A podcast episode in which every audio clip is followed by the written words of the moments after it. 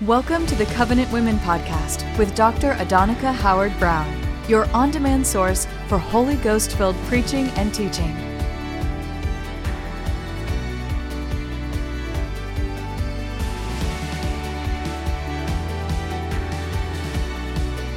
Be refreshed, encouraged, and strengthened as you hear the word today.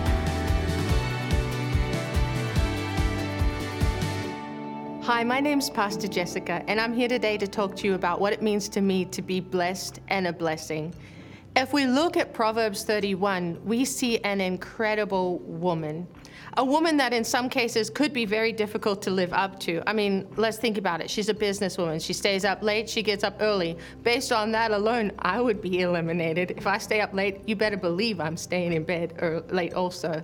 You know, she makes clothes for her family. The Bible says she laughs without any fear of the future. And the reason is because she's put her hand and she's already provided. Not only does she provide for her family, but she provides for her maid servants, which means she has maid servants and she assigns tasks to them. So she's an organized woman. She's a woman who reaches out to other people. It talks about she takes care of those who are less fortunate than her. This is an incredible woman. And it's sometimes hard for us to look at her and feel like we can in any way compare. Well, first of all, I don't believe that the Lord intended us to compare ourselves to the Proverbs 31 woman. I believe He put her in the Bible there for us to be an example and for us to go back and read and say, hey, you know, she did this, and, and, and have a comparison to look at and say, you know, she has a business. Oh, I have a business. She's raising children. I'm raising children.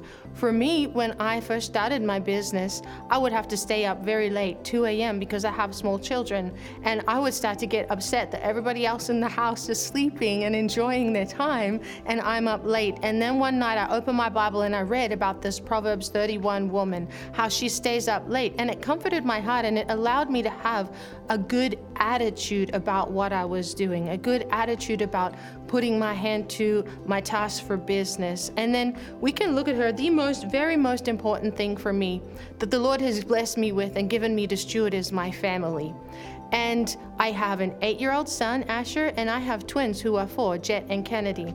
And sometimes in raising them and in the seasons that come, especially with small children, there's not a lot of sleep. You might feel like you're saying the same thing. I cannot count how many times a day I say, No, don't do that. My children probably believe that their middle name is, No, don't do that. Mama's gonna spank you, stop it, you know? And sometimes you can begin to be hard on yourself because you feel all I do is I'm the disciplinarian. I just repeat myself all day. I'm so tired, you know? But guess what? The Lord's anointed you to do that ministry of helps, raising your family. When He gave those children to you, He gave them to you knowing full well that He's also equipped you to raise them. So even when you feel like you're not doing well, the Holy Spirit is there to fill the gap. And so I wanted to read this as I was looking into the subject. I read Psalm 127, verse 3, 3 through 5. And in the Amplified, it says, Behold, children are a heritage and a gift from the Lord, the fruit of the womb a reward. Like arrows in the hand of a warrior, so are children of one's youth. How blessed, happy, and fortunate is the man or woman whose quiver is filled with them. They will not be ashamed when they speak with their enemies in gatherings at the city gate. So, first of all, the Lord thought enough of you to reward you with children. These children are your reward. But then the thing that stood out to me is this.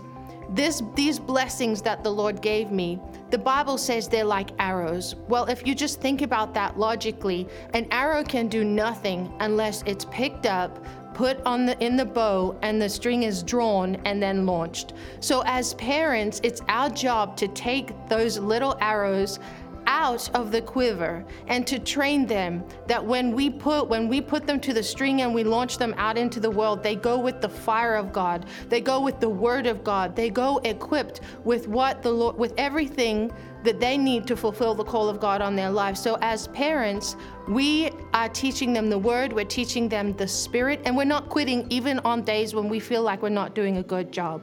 The Lord is with you, Mama. The Lord is going to sustain you. He's given you everything you need to do this. You will raise your children. They will grow in the Lord and they will serve the Lord all the days of their lives. And then on that day, they will hear, Well done, thou good and faithful servant. And through them, you will be a blessing to many. So I encourage you rise up, encourage yourself in the Lord, put the word in them, put the Holy Ghost on them, and then get those little arrows ready to launch straight and true based on the word of God. Good job, mamas. You can do this.